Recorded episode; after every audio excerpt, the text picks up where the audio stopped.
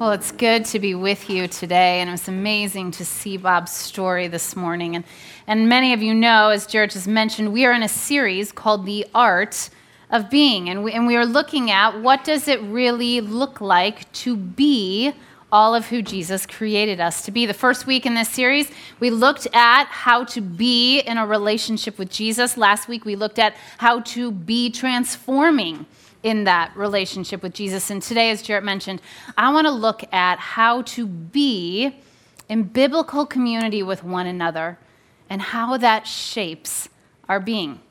I believe that deep within the hard wiring of every single person in this room, every single human being, is the desire to be connected to others. We desire to be connected, don't we? To be in life giving and life receiving relationship. It's the thing that we most want, and it's a thing that we know we need, but oftentimes, if we're honest, we resist doing it, don't we?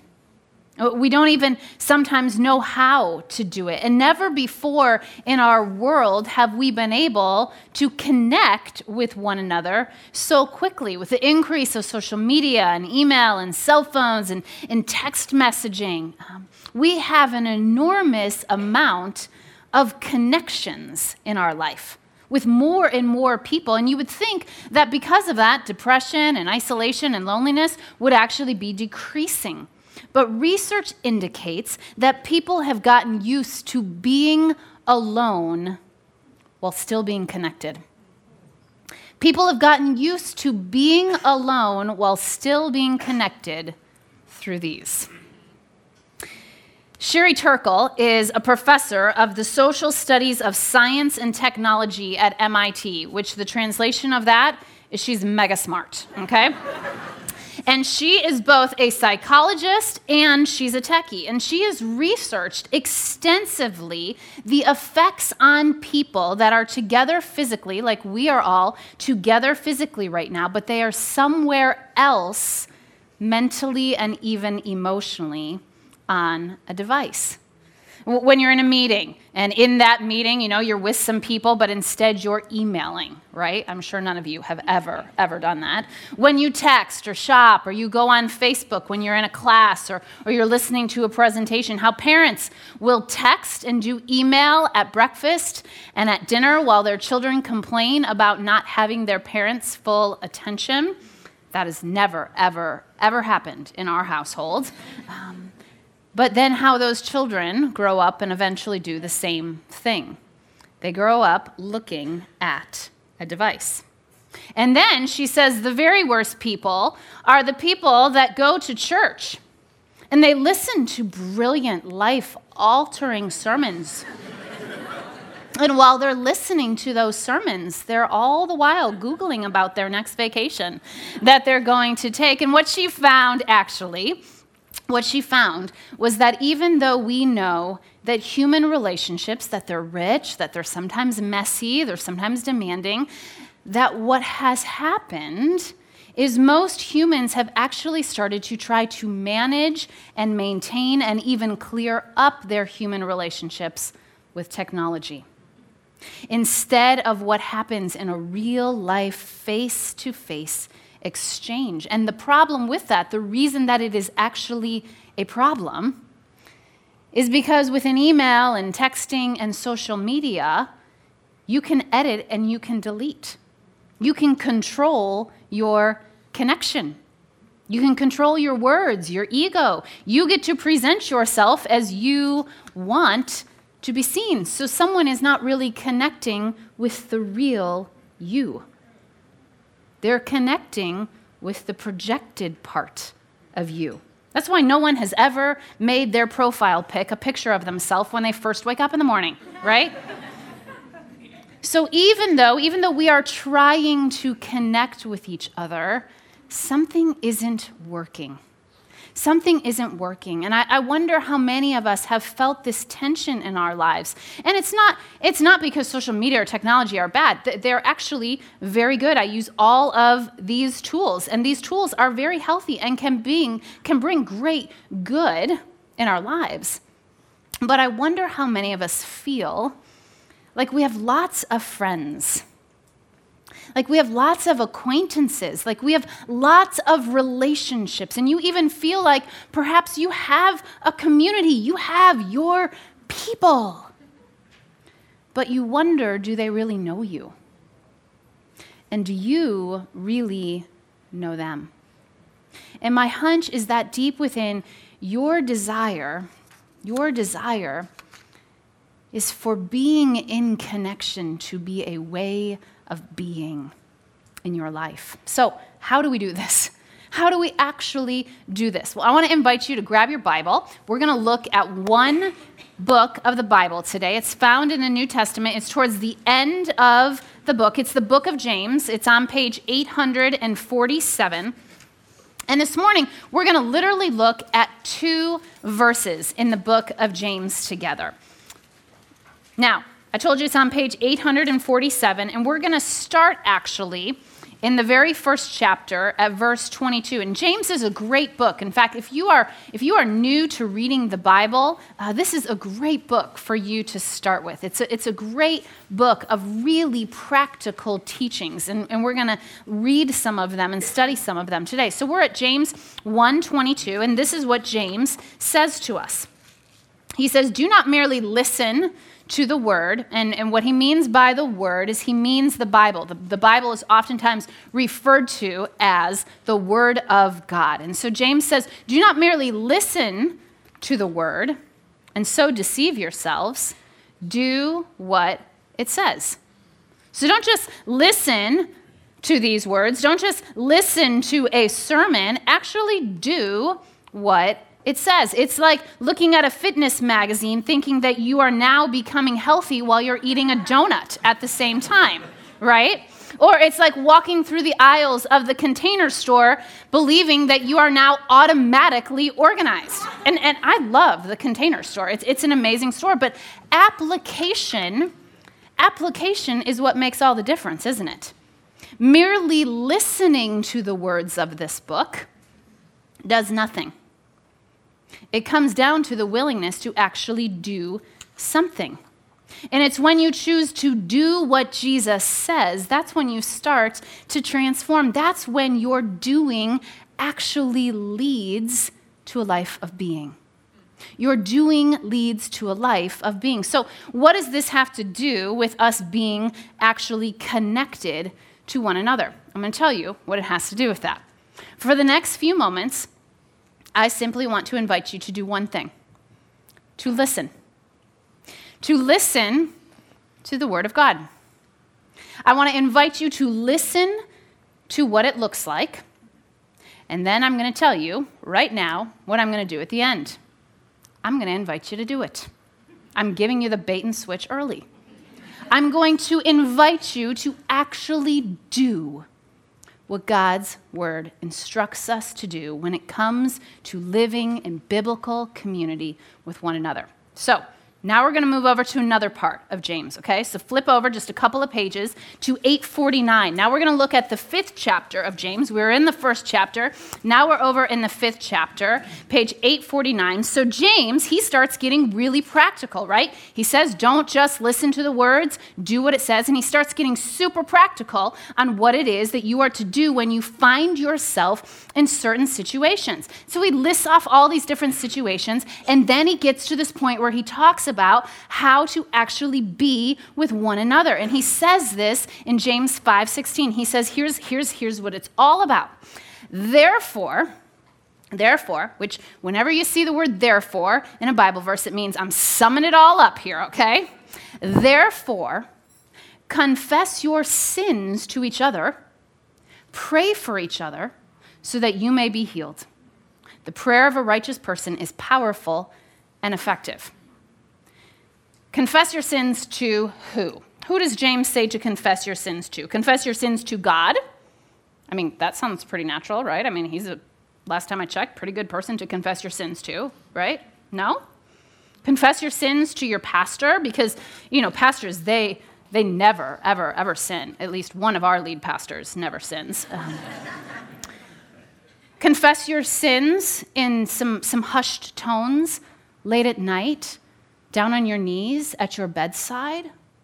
No, James says, confess your sins to each other. And this is how you experience healing. So, to be whole, to be healed beings, James says it must include confession. That the art of being in relationship with one another will mean we experience confession with one another. Now, I know what many of you are thinking. This is exactly my issue with small groups. This is exactly why I do not sign up for them, okay? I don't want to go walking into a group where I have to share my deepest and darkest secrets with these complete strangers. Now, I'm not sure what comes to your mind when you think of confession. For me, when I think of confession, I grew up Catholic. I'm not sure how many of you actually have some, some Catholic heritage in your roots, but I grew up Catholic. And in the Catholic practice of, of faith, there's this thing called going to confession okay? And you go into this tiny little box, and there's a priest that sits on one side of the box, and there's this curtain, this camouflaged curtain in between you and the priest. You go into the other side of the box, you get down on your knees, and you start to talk through the curtain. And you start to say, This is the last time, you know, here was the last time I was at con- confession, and, and here's my list of sins, right? And you start to list off all the things that you've done wrong, you know. And I remember as a kid being terrified to do this. I remember standing in line, like counting down and watching the other kids in front of me, like how long they were in there and how bad they must have really been, you know? And, and, and I remember just standing in line being like, oh my gosh, okay, I gotta remember what are all the things that I did wrong? Okay, I was disobedient to my parents. How many times did I do that? How many times was I impatient with my brothers? And then I started like getting stressed out because I was like, what if I forget some of them? but the priest knows about them. It'll be like lying in the middle of actually trying to do confession. You know, and, and I, my, my pictures as a child of what confession looked like was not a very good picture. And I think for many of us, when we think about bearing our souls and, and telling our sin or, or sharing our fears or our secrets or our insecurities to another human being, I don't think many of us are running quickly to get to the front of the line to do that. I think we have a broken picture of what confession really is. And you see, confession, confession, God talks a lot about confession in the Bible. Confession is a place for you and I to come clean and to be truly ourselves. It's a place for us to come clean and to be truly ourselves. And, and yes, it oftentimes says, I'm going to share with you the ways that I sin, the ways that I fall short from being perfect. But oftentimes, it's also saying, Can I just be real with you? Can I be honest? Can I just let you know that yesterday I totally blew up at my kids? I didn't want to. I didn't love them the way that I, most want to love them. And will you see me for who I really am? Instead of the like the picture that I try to let you think that I am? And part of the reason why we run away from confession is because we have been running towards a much safer but a dangerous pattern in our relationships. Instead of confession, we conceal. Instead of confession, what we do is we conceal. We let people into the things that are going well, the things that we're proud of, the places where we're succeeding, the things that we're willing to post on Facebook. When it comes to our sins, though, the places where we fall short, we have mastered the art of concealing instead of the art of confessing. And James is pretty specific here about how to be in relationship with one another, how to actually taste wholeness and healing. He does not say, if you conceal your sins from one another, then you will be healed. He says, if you confess your sins one to another, you will be healed. And, and concealing and confessing, they look very different in a person's life and they yield very different results. And so, the question that I have for us this morning is a very simple question. It's the question that I have for you, it's the question that I have for me. Will I confess or will I conceal? Will I confess or will I conceal? And will I hide or will I be healed? Will I confess or will I conceal? Will I hide or will I be healed? Because you see, what we're trying to build here, what we are trying to be here at Soul City Church, is a real and radical biblical community. And in a real and radical biblical community, there are actually consequences to concealing. You feel alone, you feel like no one sees you. But in a real and radical community, when you live a life of confession, you experience clearance, which is healing. Let, let me show you what I mean, okay? When we conceal, when you're trying to conceal yourself in a relationship, you end up spending a significant amount of time hiding. You project, then you ultimately protect this kind of false version of yourself. Maybe it's some socially acceptable version, maybe it's a self that you think everybody else wants you to be. But when you do that over time, the consequence is you end up feeling alone and no one knows the real version of you. But if you confess, okay, if you confess, what happens in your relationships is you get to really see one another and you get to be seen. You get to reveal all of who you are. You bring your true and your real self. You bring your beauty. You bring your brokenness. You say things like, Can I tell you what's really going on inside? I spent the last 10 minutes telling you about everything that I want you to think I am, but can I tell you what's really going on inside of me? And so instead of, of hiding when we conceal, when we confess, we reveal. Another thing that happens when we're trying to conceal, we want to always stay in control. We want to stay in control of our version of the storyline of our life.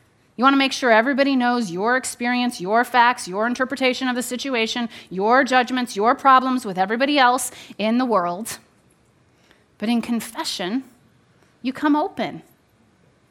You come with, with a willingness, and instead of being in control, you actually open your hands and you trust. And you come with a willingness to see life and one another and even yourself from another perspective. The difference between concealing and confessing when you're trying to conceal fear plays a major role in your life and in your relationships. You fear, am I being too much? Maybe I'm not being enough. You fear conflict. You fear rejection. You fear being alone. You fear scarcity. And the consequences of fear end up driving you into a corner of insecure isolation. But in confession in relationships, we experience the clearance and the healing that comes from love. 1 John 4:18 says there's no fear in love, there's no fear in love, but perfect love, it drives out fear. And when we confess in loving community to one another how we're experiencing fear, we get to receive love. We get to have someone come and sit with us in the midst of the fear, support us in the midst of the fear. And for just a moment, look at, look at that list for a minute. When you look at each side, which kind of life do you want? Do you want a life where you conceal, where you hide, where you control, and where you fear? Or do you want a life where you confess, where you reveal, where you trust, where you love. This past week, I came into the church and um, I had about an hour and a half. I had a really packed day one day, and I had about an hour and a half to work on this message about the art of being in community, right? So I sit down and I, I get myself all situated. I have my candle lit. I, I'm going to have good thoughts and have good quiet music playing in the background. I'm all ready, you know, and I'm, I'm spending time and I'm writing this message, and, you know, and I, I get, I get as far as I can into it, and, and the hour and a half is up, and, you know, and then I've got to go into a day filled with meetings, all good meetings, but it was like back to back to back meeting with people. and the first person that I was meeting with that was on my calendar came in, and um, he's such a great guy, good friend. He's been with the church um, before, you know, before we even started. Such a such a great guy, and and it'd been a while since we had connected with one another. We'd seen each other here on Sundays. Kind of did the quick small talk in the lobby, you know, like, hey, how are you? How are your kids? How are your kids? Okay, great. See ya. You know, and like that was all of our connection for a while. And he came in and he just said, hey, I, I just want to share some some things that I've kind of been holding back from you. Some things where I, have I've been bothered and disappointed. Can I just share those with you? And he chose to come out from concealment into the light. And we had this powerful exchange. And, and there were tears and there was grace. And friends, you know what we experienced? A moment of healing. Exactly what James says. Then my day moved on to another meeting. Jarrett and I actually both happened to be in this meeting, and we were meeting with this fantastic young couple in our church, and, and they were talking about their relationship and what was going on in their relationship. And I watched as they both chose to leave the, the, the confines of concealment and to come into the space of confession and to just share what they really desire for their relationship what they really want it to look like. And I sat there and I watched and I thought, this is healing. This is healing. They just experienced healing. I got to watch healing in their relationship. Then that meeting got done, and I went on to the next meeting. And I was meeting with another guy, great guy in our church that been here for you know a long time. And, and in that meeting, he said, you know, I want to tell you about some parts of my story that I've just never had a chance to tell you. And some of them I've, I've kind of kept concealed from you. And I watched in our meeting and in our exchange that as he chose to push concealment away and bring confession into the light, we experienced healing. My day was done, and it was five o'clock, and Jarrett and I actually had a date night planned. We were super excited, and yet I was like emotionally drained, right? I, had been in community all day long. I'd been tasting healing. I mean, you can only take so much community, right? and, um, and I was like, maybe we should just go see a movie, you know, we should just kind of like numb our brains and, you know, not talk to each other at all and, you know, like be with each other, you know, and really romantic date night.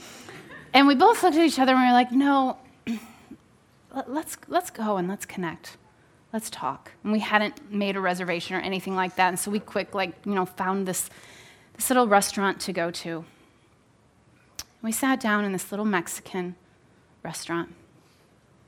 And we started to share some things that were going on in our hearts.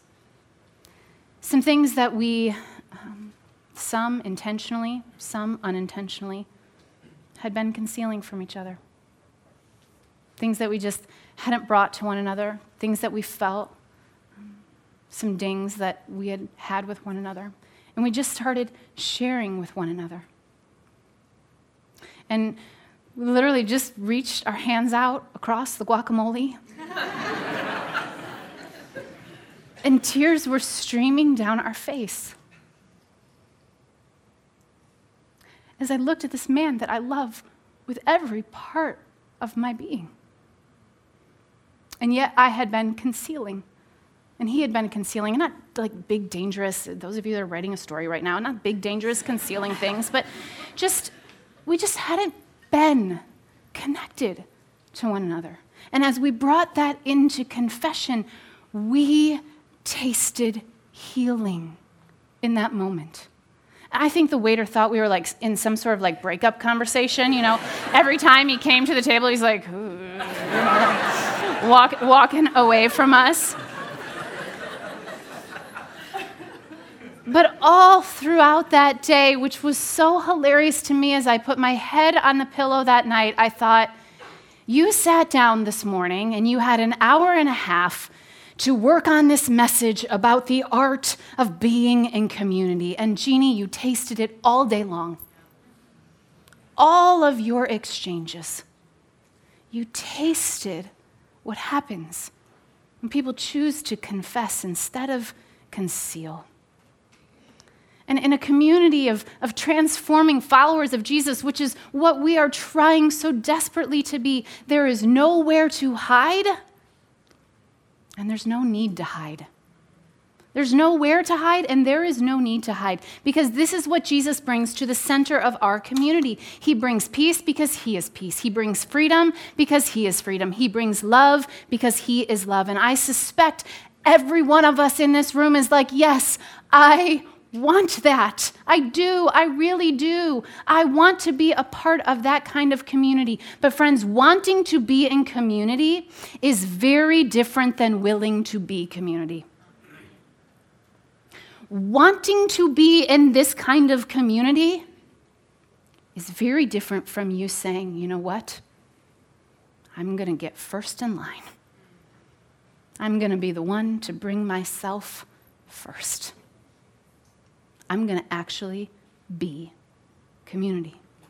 Dietrich Bonhoeffer wrote a fabulous book called um, Life Together, and he says the person who loves their dream of community will destroy community, but the person who loves those around them will create community. And friends, community is far from perfect. Circles, small groups, far from perfect, because community isn't God. Community is a gift from God. And when you let it be real and honest and even messy, and you decide that you will confess instead of conceal, look out. Look out, your life, I'm telling you this, your life will transform. And while none of us wants to hide, we all have the propensity to do it, don't we? None of us like wants to do it, but we all have a propensity to do it. And I know that because I do it. I see areas in my life where I try to hide. And I love Jesus. I love Jesus with every part of who I am. I love people. I, I try to love all people really, really well. I do. I love people. And I love small groups. I love people getting in circles with one another. And I've been a part of them for years. I have tasted true and rich community with others, but I still have a propensity to conceal and to hide. And the way that I do it is I just try to lead the group. it's true. The way I conceal and the way I hide is I just say, well, I'll be the leader of the group then I can be in control of how much concealing and how much confessing actually happens. I had a really good friend this last summer challenge me and uh, say, Hey, I want to tell you about this group because um, I think you need a group where you can actually be you. And more importantly, that you're not the leader of. And she told me about the leader of the group, and I knew of him. Um, we had known each other a number of years ago, but had not kept any connection with one another. Um, and I didn't know anyone in the group, and no one in the group knew me. And it was just a leadership transformation kind of group. Um, so I, I called the leader on the phone, and we had a quick little conversation over the phone. And I hung up the phone, and I was like, I'm going to do it. I'm going to join the circle. I'm, I'm going to get in the group. I'm not going to lead the group, I'm going to be in the group. And on a Monday morning in October, I walked into that group for the first time. And I can tell you, I am tasting. I am truly tasting, and let me tell you, it's delicious. What real community looks like. What it really looks like. James says that if you confess yourself to one another, you will be healed. And friends, I've been in this group for just four months now, and I'm tasting healing. And I didn't know any of these people before I joined this group. None of them knew me. We were complete strangers with one another, and I love them. I truly love them.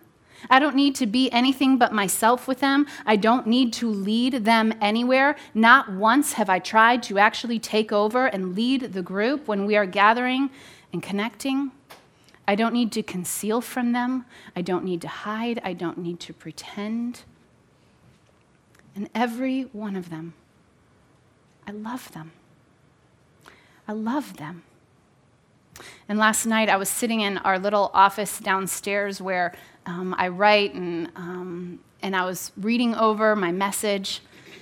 And I, of course, got distracted by a message that came in. And we've got this little um, like group on, on Facebook where you can create a group. And the leader of the group sent out a little post to everybody in our group and said, Hey, everybody, I want you to cheer on Jeannie tomorrow because she told me she's going to be talking about small groups at our church. So let's all, you know, say, Way to go, Jeannie. And I was sitting there in my office I was supposed to be reading over my notes. And one after one after one, little messages came in like, Jeannie, we think you're awesome. Bring it, Jeannie. We, we love you. And the leader chimes in and says, Guys, I'm going. I'm going to the 8:30. Anyone else with me? Two others said, oh, okay. I'm going to go to the 11:30. None of these people come to our church. And this group is changing my life. It's changing my life. And the reason is because I am experiencing exactly what James talks about. Therefore, if you confess your sins one to another, you will be whole and you will be healed. And I told you how I was going to end this message. So I'm going to ask you Will you decide today to not just listen to God's word for you today, but will you do it? Will you do it? I know. Confessing who you really are, it's scary. I feel all the same emotions. I get sweaty. I try to think about anything else that I can say in the moment. But you will be healed you will be healed. And what is better than that? Living a life of concealment when you can have a life of confession where you can live in community with one another. So, will you do it? Will you actually join a group today? And will you show up to that group? And will you have real expectations of the people that are in that group? You know what? They're just as broken as you are, they're just as flawed as you are. They have things they're trying to conceal from you, just like you have things you're trying to conceal from them. You know what? Will you show up knowing that your leader is not Jesus?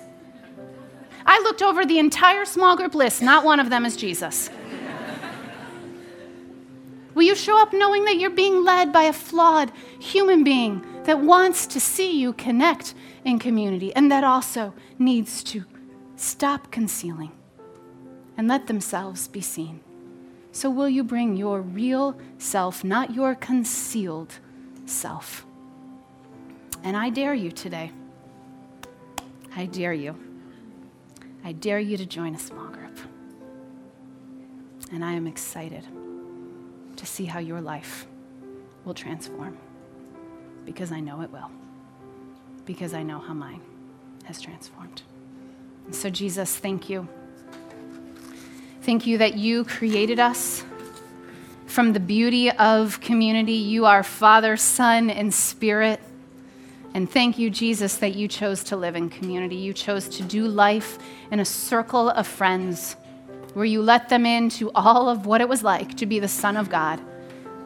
And you entered into all of what it was like for them to be human. And God, thank you what you do in our lives when we choose to stop concealing and we choose to confess, and when we bring ourselves from the inside out fully to you and fully to one another. Thank you, God, that what you tell us you do is you heal us. And so we are a group of people saying, We long to be healed. And we pray this in Jesus' name. Amen.